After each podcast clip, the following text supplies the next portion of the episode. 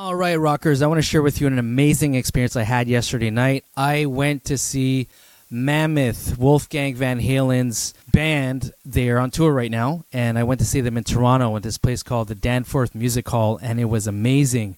Nita Strauss, who I just did a podcast recently, you might want to check that out, opened for uh, Wolfgang and Mammoth, and it was just unbelievable to see them. It was really cool, especially after doing that podcast and knowing a little bit about her and listening to the album constantly. It was really cool to finally just be there and see her do her thing. It was awesome. So Danforth Music Hall, for those of you who don't know, is in Toronto, and there's fifteen hundred people capacity. That's it. fifteen hundred people, and it's the kind of venue that you want to see your favorite artists in. Uh, an amazing venue, amazing sound, and Wolfgang, and actually Mammoth, I should say, is so far one of my new favorite bands, and it was just the ideal environment to see them. Really, really cool, and to have Nita Strauss open up for them, you know, that was really cool. Let me recap. So we started with Nita Strauss. They came out, the band was awesome, the vibe and just the energy um, that each member puts out is amazing. The, the drummer is actually Nita Strauss's boyfriend, and they did even a little drum solo there, I, I guess to give the musicians a break. But that singer that she has on tour right now, her name is Casey Carlson. Um, amazing, really uh, a great stage presence. Actually, Nita Strauss found her on social media. Casey was releasing on TikTok, actually, um, just her vocal performances of covers. So a lot of rock and metal covers, and her, just the variety of her voice. She actually does like the growling kind of voice, the metal growling, kind of like that, to like very beautiful singing. So obviously her range is amazing. I was super impressed with Casey. Not only can she sing, but she's like running all over the stage, up and down, getting the crowd involved. And Nita had the same energy as well. Having seen Nita before with Alice Cooper, that was natural. I was used to seeing her really getting the crowd riled up, and they even had like coordinated moves. You know, they all at some point stood in front of the stage and just all like kind of like rotated rotated their their hair, and so you saw all the headbanging coordinated perfectly. It was awesome. It was really cool. I also took a look at their merch booth, and they had some pretty cool t-shirts. Actually, you know what? Uh, Mammoth's and Nita Strauss's t-shirts were actually decently priced. forty bucks for a rock t-shirt. That's actually, actually a really good deal. I've seen t-shirts go up to eighty dollars. I think the Guns N' Roses t-shirts were going like seventy dollars, eighty dollars. It was insane. It's the first time I actually see a set list signed being sold off. I had never seen that before. Uh, let me know if you have, but that's a first, so that was kind of neat to see that. What was really neat is that Nita and her boyfriend, the drummer, came out after the show and just hung out with all of us at the booth and took some pictures, signed some autographs, signed the vinyl, signed whatever people bought. It was really cool to see that, and, you know, up close and personal, Nita Strauss. You don't get that too often, so that was a real privilege. So my highlight of the show was when they played my favorite song from her latest album, and it's called Through the Noise, initially sung by Lizzy Hale from Halestorm, but Casey did a phenomenal job, and I was just going crazy when he played it, so really, really neat to see that. So my overall review for Nita Strauss's band was amazing. I think they really did a good job opening the show up and setting us up for Wolfgang's band, Mammoth. During the show, she mentioned that her vote for Guitar Player of the Year was Wolfgang, so it really was a match made in heaven for them to tour together, and she set it up perfectly. I mean, the energy was amazing, and you know, the wait time between when she was done and when Mammoth came on wasn't too bad. It was like about twenty minutes or so, so people were still amped up. A lot of people just stayed in their seats, actually, and we were just amped up and ready to go for Mammoth. And then Mammoth comes on, and bam, what an opening. I'm going to actually put the opening of the show right here so you can check it out.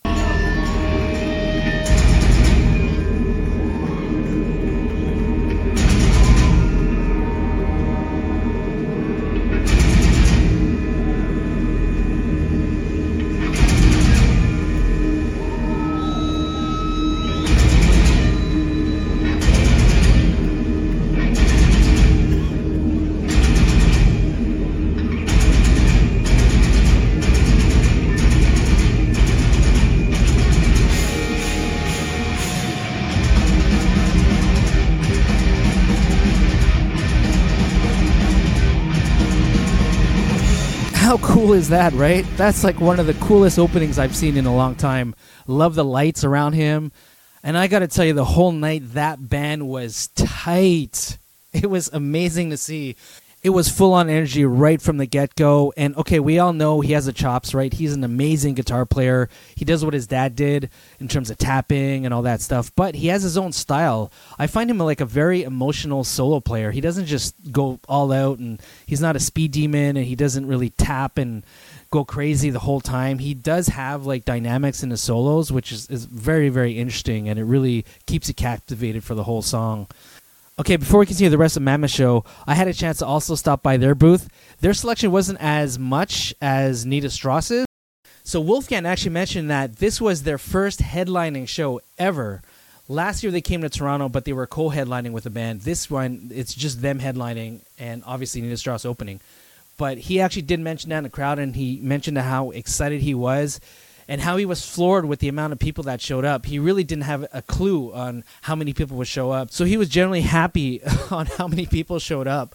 You know, one thing that really surprised me is the age of the crowd. There was a lot of seniors in the crowd, like older than I was. I thought, you know, Nita Strauss and Mammoth, more the younger generation, the younger crowd would show up, but that definitely wasn't the case. A lot of them over forty. I'm sure there are a lot of Van Halen's fans, but there are a lot of people like fifty years old, sixty years old, you know, out there. And you know what? I commend them for it, because they're not just tied down to the music that they know. They're open to new music, and it was just amazing to see. All right, rockers. Okay, so I know going in, Wolfgang and his band would be fantastic in terms of technical abilities and performance-wise. But what really impressed me was the vocals. First of all, Wolfgang's vocals were spot on.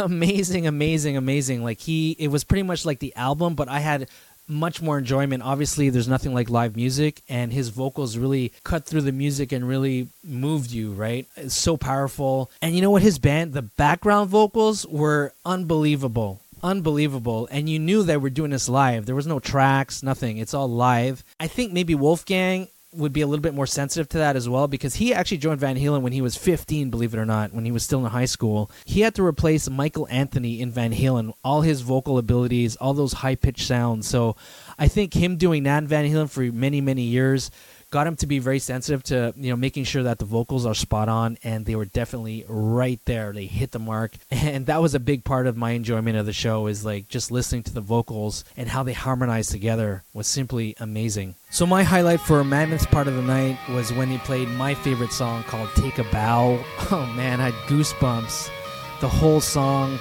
I'll show a little clip of it here.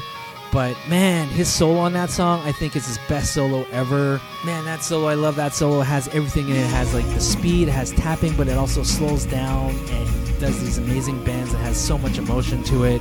It takes you definitely for a ride. It's like, woof, got goosebumps listening to that live. Definitely worth the ticket for sure. I also love how Wolfgang interacted with the crowd. I mean, he didn't talk to the crowd every single song. I'd say on average maybe one every three songs. Um, and he was definitely pleasant. He had cracked a couple of jokes. One funny thing that happened is that he played Distance, so that song about his dad that he released on the first album, just him acoustically. And uh, when he came out with the acoustic guitar, because it was mainly a rockin' show. It was a really heavy rockin' show, and I think there's two songs that he played acoustic. So the first time he came out with an acoustic was for Distance. And it was funny, my uh, my buddy and I, as soon as we saw him come out with the acoustic, we kind of jokingly said, hey, maybe he's going to play Wonderwall by Oasis. And this happened. So I want to make sure this shit works. Can you guys hear that? Okay, anyway, here's Wonderwall.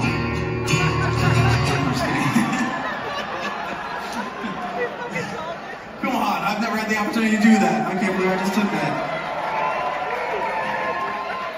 On news tomorrow, mass walkouts at the Mammoth W V H show in Toronto. So we were dying. We were absolutely dying when he said that. How funny is that? So when he played Distance, man, that was so moving. We were all touched. Um, it was just him and an acoustic guitar. And he revealed that that's how he wrote the song, on an acoustic. And he pretty much played it like how he wrote it. So very moving and very awesome to see that. And it was a good break from all the rock stuff earlier, um, so it added dynamic to the show. So my recommendation, if you can go check them out in your town, go for it. I mean, the tickets in Toronto were fifty-five dollars, so a very, very decent deal for these two amazing bands. So go check it out, go check it out, go check it out. All right, well, hopefully this review helped. Hopefully it helped you make a decision whether you're going to go see them or not if you're on the fence on it, but there wasn't a lot of negatives of the night. It was such an enjoyable night. So I hope you do the same, and I hope you have the same type of experience or even better. I've done two episodes related to this, so one of Nita Strauss. So go check that out if you want to learn more about her and how she came up with the album The Call of the Void, and Van Halen, about Ten Templeman's experience with Van Halen. So kind of related to Wolfgang, right? So if you want to learn more about that, go check those out. I encourage you. Thanks for sticking to the end. I really appreciate it. Like and subscribe, and I'll see you in the next episode.